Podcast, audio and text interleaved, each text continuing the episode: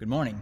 This morning is Ascension Sunday, uh, the Sunday before we celebrate Pentecost, which is next week, the coming of the Holy Spirit. This is the last uh, event in the physical um, ministry of Jesus here with the disciples. So I want to read uh, Acts chapter 1, verses 1 uh, through 11. In the first book, Theophilus, I wrote about all that Jesus did and taught from the beginning until the day when he was taken up to heaven, after giving instructions through the Holy Spirit to the apostles whom he had chosen. After his suffering, he presented himself alive to them by many convincing proofs, appearing to them during forty days and speaking about the kingdom of God. While staying with them, he ordered them not to leave Jerusalem, but to wait there for the promise of the Father. This, he said, is what we have heard, what you have heard from me. For John baptized with water, but you will be baptized with the Holy Spirit not many days from now. So, when they had come together, they asked him, Lord, is this the time when you will restore the kingdom of Israel? He replied, It's not for you to know the times or the periods that the Father has set up his own by his own authority, but you will receive power when the Holy Spirit has come upon you, and you will be my witnesses in Jerusalem, in all Judea and Samaria, and to the ends of the earth. When he had said this, as they were watching, he was lifted up, and the cloud took him out of their sight. While he was going, they were um, gazing up toward heaven, suddenly two men in white robes stood by them. They said, Men of Galilee, why do you stand looking up toward heaven? This Jesus who has been taken up from you into heaven will come in the same way as you saw him go into heaven. Let us pray. Dear Lord, we praise you and thank you for your word and what it means to us, and invite you to be at work among us, and pray that all that is said and shared be for your glory. In Jesus' name, amen. Well, this is one of those events in Scripture. Well, the, the church celebrates it but it's a little it's a little difficult. It's it's one of those things that's it's kind of strange. The idea of, of Jesus, uh, you know, ascending and lifting up in the cloud, and you know, kind of gives the image. If you've ever seen that, the, you know, the musical Cats at the end, where the older cat kind of raises up, and you're thinking, is that is that what it was like? You know, is, is that what it was supposed to be? Is that what happened? It's it's a little strange.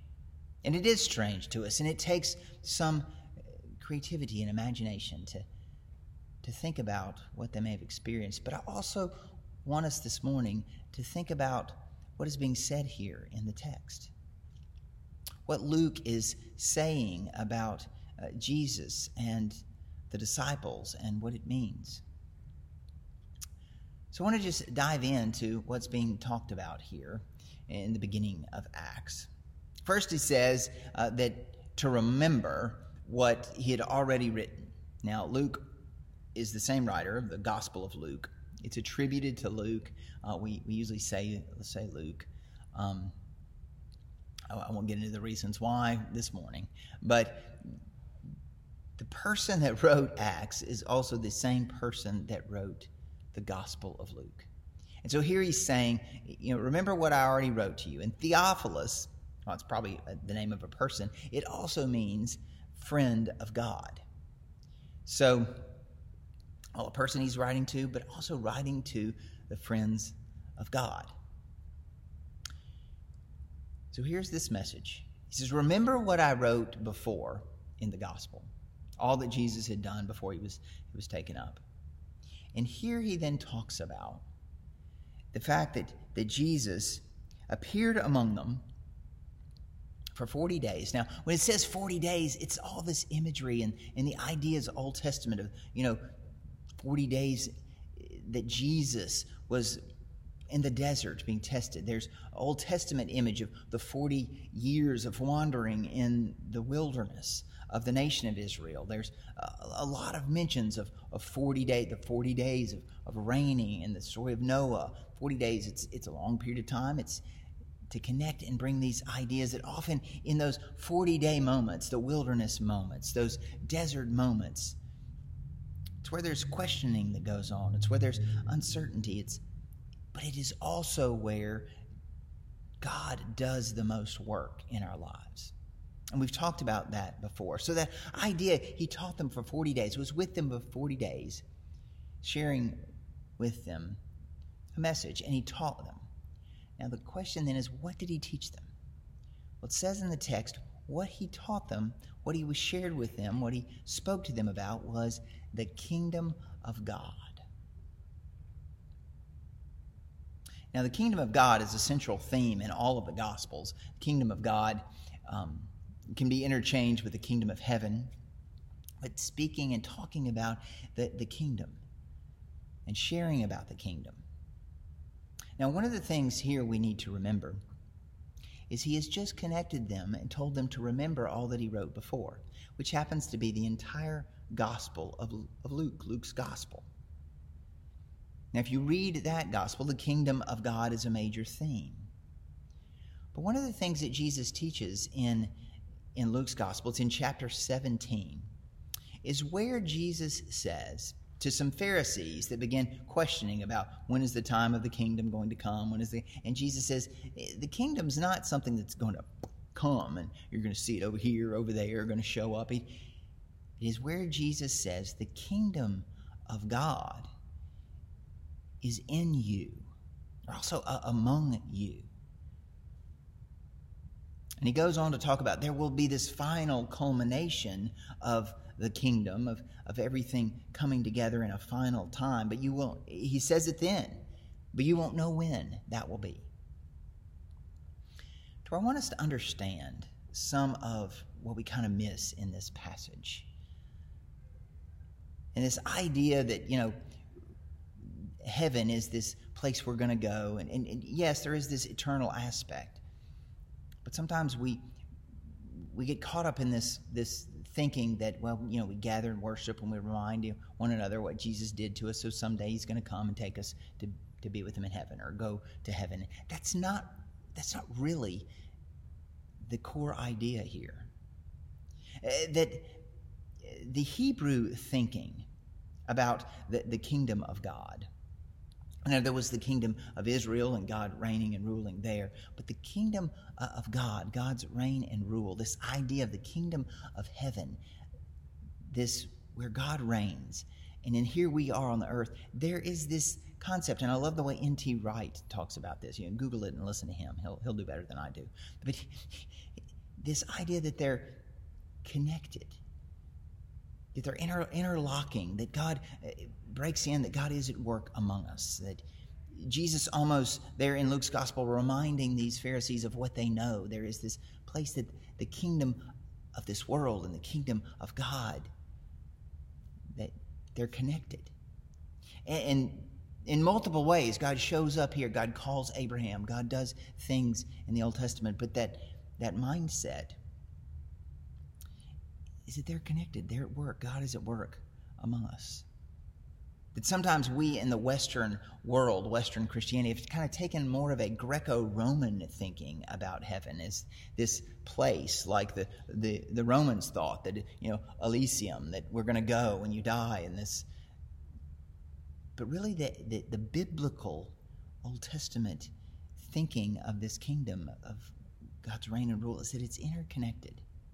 And actually, the point, the place where it is most connected, where heaven and uh, the kingdom of God, kingdom of heaven, that idea, God's reign and rule, God's presence, where that meets earth, where it meets our lives and our world, where they connect most tangibly and really connect, was in the temple. That's where the two met. And God is at work in all kinds of places and at work among us. And, and that was the idea. But it really meets, it, it was this deeper uh, thought, this deeper thinking than, you know, they went to the temple to, to remember what God had done, or this temple to, to remind them of where God was, or to remind them, or to be symbols of heaven. That's not really it. I mean, there is the idea in the temple heaven and earth meet.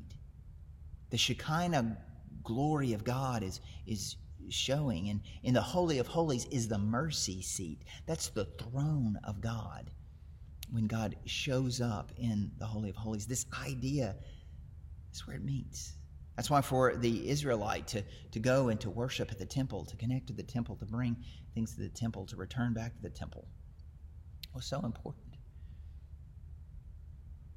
But Jesus has taught in Luke's gospel the kingdom the kingdom of God's not some place that we're going to go visit or some moment that's going to show up over here. This is the kingdom of God is at work right here among us. It is in you. It is where we call God King, surrender to His lordship and His leading, and that's the desire God has wanted.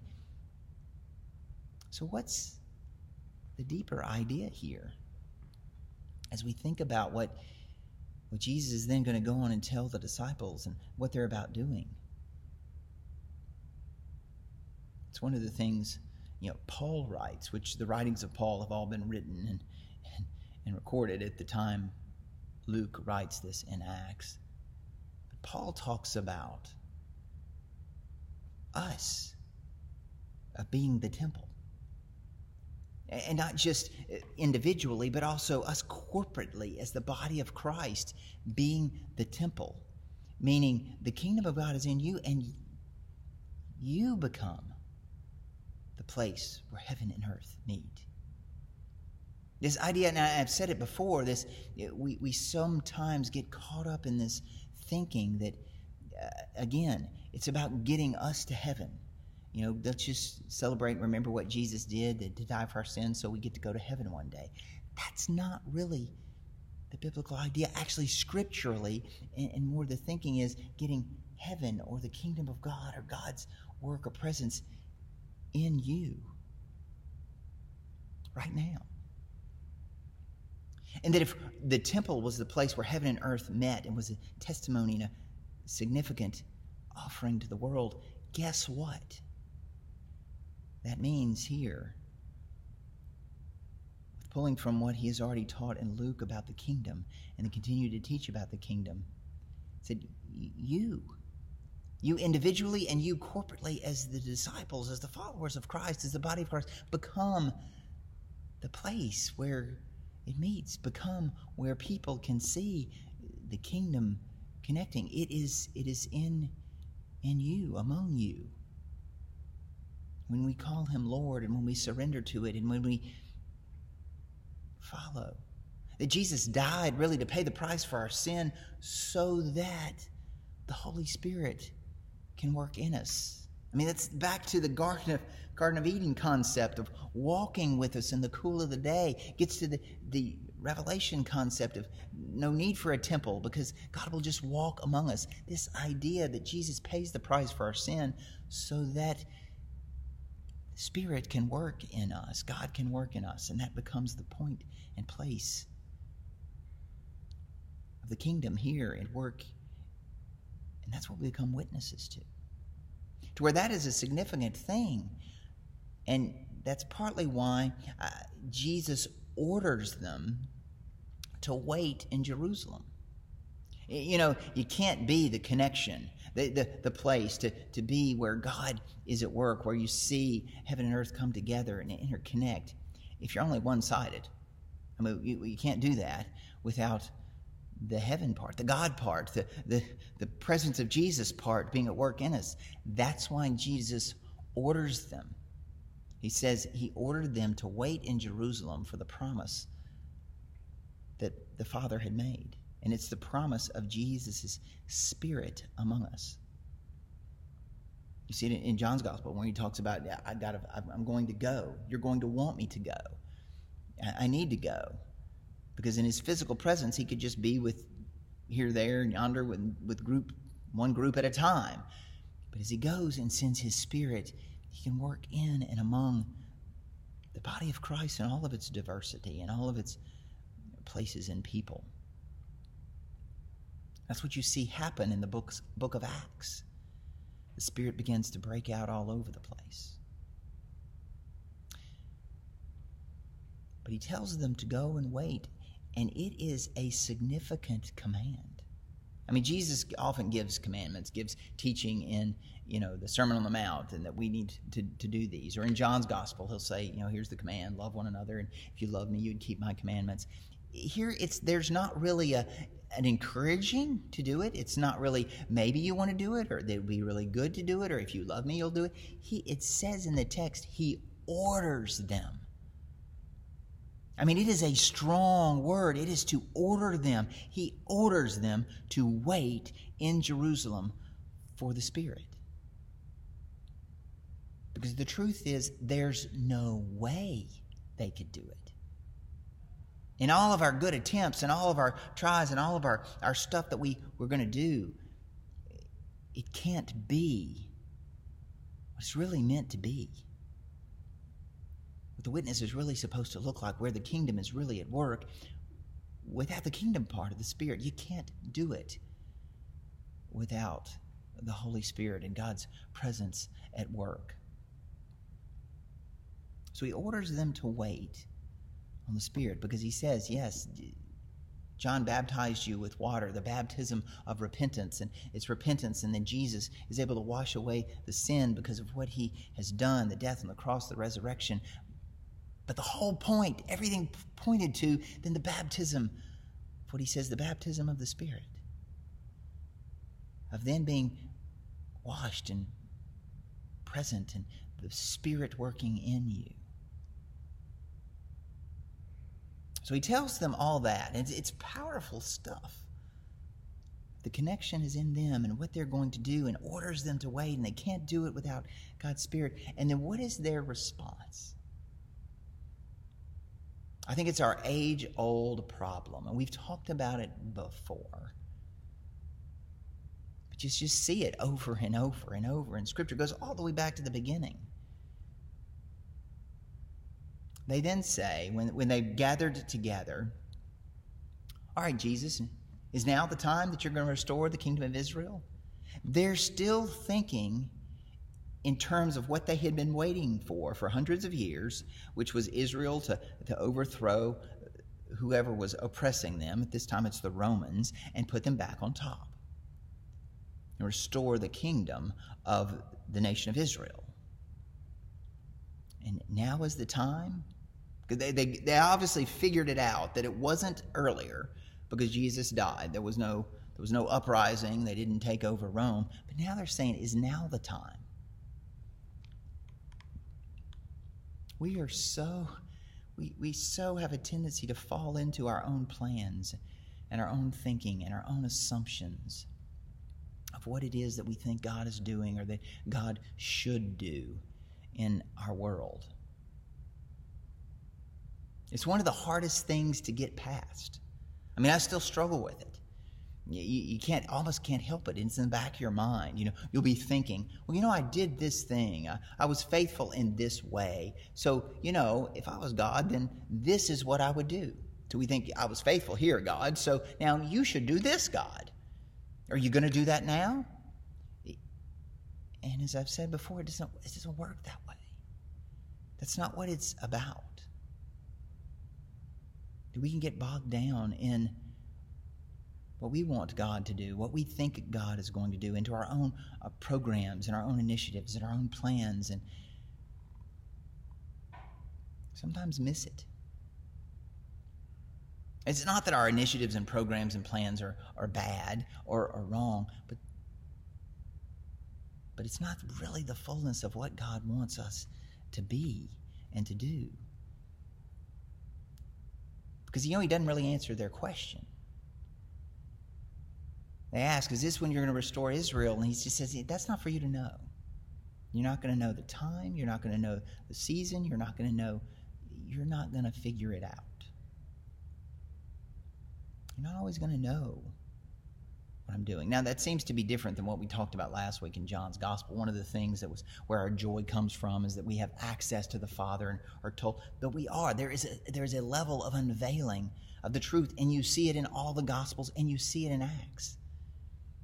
that there is a bigger mission and there is there's an enemy that wants to steal kill and destroy and we become part of the battle and the battle is how we love one another and how we share this and he, he goes on to say that it's about being witnesses being an, an, a tangible illustration of what the kingdom of being devoted to god looks like for the world to see god's love tangibly heaven and earth meeting in us and among us that's what god wanted from the beginning what he wanted Adam and Eve, you know, go multiply my image around the world. That's what he wanted in Abraham. Go be a blessing to everyone. I'll deal with the people who curse you or aren't right. Or you see that image and that idea. It's what he does when he brings the, the nation of Israel to the promised land. He gives them the crossroads of the known world, the Fertile Crescent, so that they will spread what it means to be in the kingdom of God. He, he even tells them, I chose you because you are weak, not because you're a great nation, because you're weak. That it, it is that same story, that same idea again. That you're to be the illustration and the image of it. And we get caught up with what we think that means and what we want that to mean and how it should look and what we would do if we were God. And I still struggle. With it. But ultimately, God wants to cultivate that trust in us. God wants us to trust. God wanted Adam and Eve to trust him, for God wanted Abraham to trust him the first time and not get pieces of it wrong and come up with his own plan. Over and over in Scripture, we see when people come up with their own interpretation or their own plan or how their, their own strategy for accomplishing God's purpose We get it wrong. Doesn't mean don't try, doesn't mean don't follow, but letting the Spirit lead, trusting God. Because, you know, the truth is, how, how many times have people tried to figure out when the end is going to be or when the kingdom is coming or what that even means or what, what God is up to doing in the world?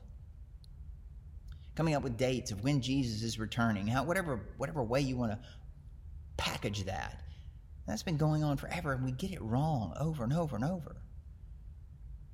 Because Jesus said, You're, you're not going to know. And He never tells them. Doesn't answer their question, but what He does tell them is that when the Spirit comes and the Spirit is at work in you, you will be my witnesses in Jerusalem, all of Judea, Samaria, and the ends of the earth. He doesn't tell him you might be. He doesn't tell him you should be. He tells him you will be. That is going to be the bigger piece of the story. That's part of the unveiling. God is going to get his kingdom and his rule and his image spread around the world. We get the invitation to be part of it, but it's going to happen. But he doesn't tell them how. Doesn't tell us how. Although I wish, you know, so many times I wish he would. Then when you back off and you think about it in Scripture, of, you know, where did, when God does tell people what's going up, he's just, you know, earlier in Luke's gospel, he's told Peter, you know, you're the rock, you're, you're, you're the one. When Peter has the great uh, affirmation and says, you know, you're the Messiah. Great. On that faith, I'm going to build my church. You're the rock. And just celebrating him.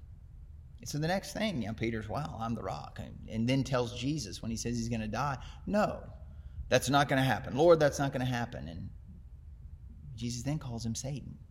Get behind me. Or he tells Peter at the Last Supper, you you think you're going to die for me, but you know, you're going to deny me. I don't know. I mean, I'm not God. I can't even pretend to be. But maybe He didn't tell us all the pieces because we wouldn't want to know them. You know, part of how Israel, uh, uh part of how the disciples, not Israel, the disciples, end up being the witnesses to the ends of the earth. I mean, if he did tell them, he's, he may go a little like this Well, you know, the Spirit's going to come, and you're going to, instead of going and being witnesses, you're going to camp out in Jerusalem, and you're going to just stay, and then you're going to be feeding tables and sharing meals together, and you're going to overlook some some of the people and so they're going to have to pick you know some spirit filled table servants to to then share and one of those at one point is going to get up and, and get an opportunity to get arrested and going to going to preach the gospel and he's going to get stoned to death because he's going to preach the gospel and out of your fear of persecution that is when you're going to flee maybe i wouldn't want to know that Maybe there's pieces of it where he says, Yes, you're going to be my witnesses. But sometimes it's going to be the Holy Spirit working in us and through us. And as I so many times say, often in spite of us.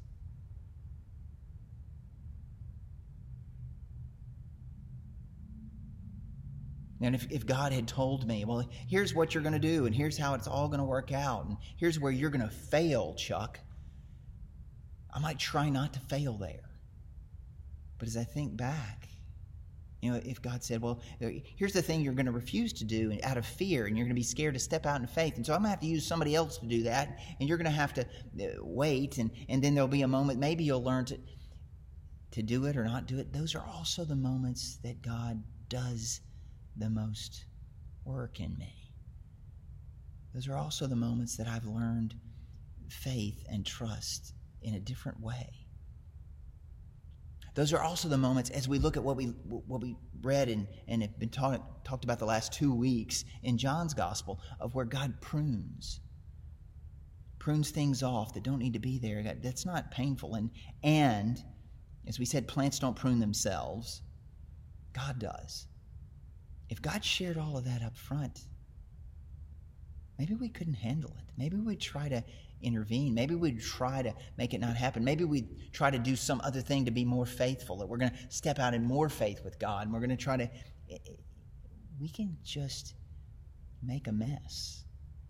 Or maybe it's that we're going to make a mess. We get free will and we get the opportunity to make a mess, and then God's going to work in spite of us to try to make it happen. And God's not going to hijack our free will. We can go round and round of what the reason is, but he very clearly says here, you're not going to know. But what is going to happen is you'll be my witnesses. You'll be my witness. Jerusalem, all of Judea, the ends of the earth. And the goal is for us to be a witness to where heaven and earth meet a witness to the good news of the gospel, a witness and a testimony of what redemption looks like, a, a, witness of what love and abiding in that love and loving one another looks like. What are, what are we a witness of? Sometimes we may become a witness to our own agendas. We may be a witness and a testimony to arguing and disagreeing and theological concepts, groups that have different theological concepts, fighting it out and disagreeing and division and, and anger, or politics and legislation. You can't legislate the kingdom of God. What is it that is our witness and our testimony? And so I, I think about that with then when there is the ascension and they're standing there looking up and these messengers of God say, well, what, are you, what are you standing up here looking for? He's going to sit here and gaze up and are you going to go be what it is God's invited you to be? Are you going to go wait? Wait for the Spirit and then be the witnesses in its flaws and failings and its wonderful gifts and how it does and how the Spirit works in spite of you and all the, the journey we see of the entire book of Acts. Because see, it begins with the discussion of the kingdom of God and it ends, that's the book ends, the kingdom of God. Sometimes we have to learn to live in the kingdom of God, learn to surrender to the Spirit. You see that all through the book of Acts. But are we going to do that? Because if you keep reading, they then devote themselves to, to prayer and worship together. And that's the other piece, that's the final thought I want to have here on this Ascension Sunday.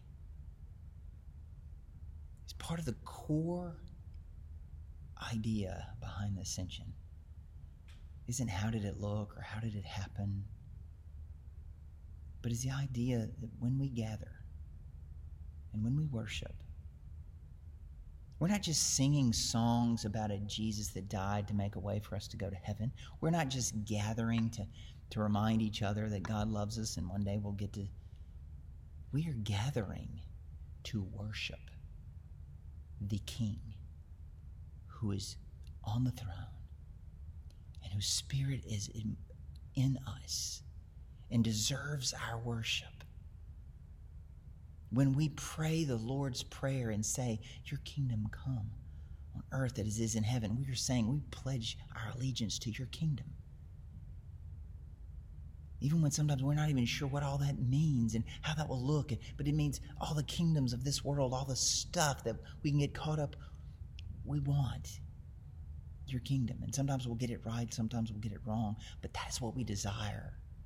And that is what we worship, and that is what we are about doing. It's not just remembering what Jesus did and with the hope of the promise of eternity, which those are great things, but it is worshiping our God, worshiping our God, who is Jesus, who is ruling and reigning, and his Spirit is among us, and we become the, the point. The kingdom of God and, and this world and this earth connect, and we are to be witnesses illustrations of that. Let us pray. Dear Lord, when you think about the calling, the mission, the idea of being witnesses, it, it does make us aware that we cannot do it in our own strength. We so often don't feel worthy. Maybe that's why you picked such a ragtag group of disciples to start it off. Because we're not worthy. We just invite your spirit to be among us. And we thank you for your redemption that is the heart of what we witness to the good news of restoration and redemption. And may your spirit just be poured out among us so that we can be and trust you as King. In Jesus' name we pray. Amen.